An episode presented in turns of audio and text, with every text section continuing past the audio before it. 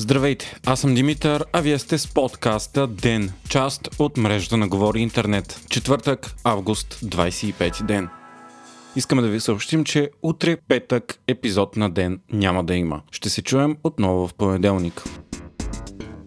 При инцидент в Бургас загинаха двама полицаи. Служителите на реда са патрулирали на входа на града. Те са направили опит да спрат съмнителен автобус, който не се е починил на сигналите. Полицейската патрулка е започнала преследване на автобуса и опит да го спре, след което автобусът се врязва в колата и двамата полицаи загиват на място. Впоследствие се оказа, че автобусът с холандска регистрация е превозвал четиридесет и седем нелегални имигранти от Сирия, повечето мъже, но и няколко жени и деца, сред които няма пострадали. Става ясно и че номерата най-вероятно са крадени, а автобусът е собственост на Хасковска фирма. Полицията вече е задържала собственика, шофьора на превозното средство, който е избягал от местопрестъплението, както и трима сирийски граждани, специализирана операция на територията на Стара Загора и Първомай. Министърът на вътрешните работи Иван Демерджиев заяви, че гранична полиция не е свършила работата си и поиска оставка на заместник-шефа ти Деян Моллов.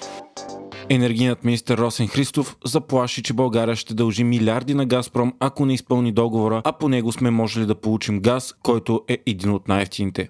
Така той описа ситуацията за евентуалното подновяване на преговорите с руския гигант. Според него политиката и геополитиката е едно, но икономиката си е икономика и нещата не бивало да се смесват. По думи на Христов, двата договорени от кабинета Петков танкери с американски газ, който ще пристигне септември, с петдесет процента по-скъп газ от този, който сме можели да получим от Газпром. По думи на Христов, по договор, независимо дали взимаме газ или не от руската компания, ние трябва да го платим. За тази година сме използвали един милиард кубични метра, а трябва да бъдат поне две цяло и четири милиарда. Затова, ако се отиде на арбитражен съд, можело да се наложи България да плаща милиарди за неизползван газ. Газпром обаче еднолично спря да праща газ на България, след като страната ни отказа да плаща в рубли, тъй като в договора плащанията са в долари или евро.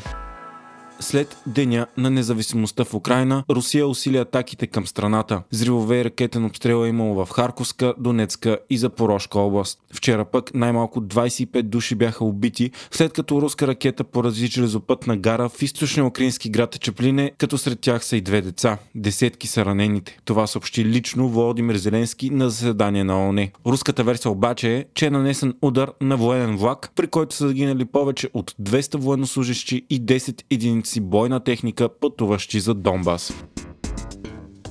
Варненският апелативен съд отказа екстрадация на руския гражданин Алексей Алчин. Той бе активен участник в антикремълските протести в България и след нахлуването на Русия в Украйна публично изгори своя руски паспорт и сложи лента с украинско знаме на гърдите си. Москва поиска екстрадация на Алчин по обвинение за укриване на данъци в особено големи размери. Шансът българския съд да позволи той да бъде екстрадиран доведоха до редици протести във Варна и София. Варненският съд постанови, че Алчин може да е преследван заради политически си убеждения и подложен на репресии и че в Русия има системен проблем със спазването на правата на човека. Хайтек четвъртък с Виваком. Google започва кампания срещу дезинформацията в някои страни на ЕС-а. Като за начало тя ще е в Полша, Словакия и Чехия и ще е за украинските бежанци и ще се базира на изследване на психолози от два британски университета. Работейки съвместно с Google, Кембридж и Бристол създават деветдесет секундни клипове, предназначени да вакцинират хората срещу вредно съдържание в социалните мрежи. Сега тези клипове ще се използват като реклама в Google, YouTube, а също и в Twitter, TikTok, Facebook и Instagram. Кампанията е предназначена да намали предразсъдъците и атаките срещу бежанци и да накара хората да бъдат по-малко податливи на фалшива информация.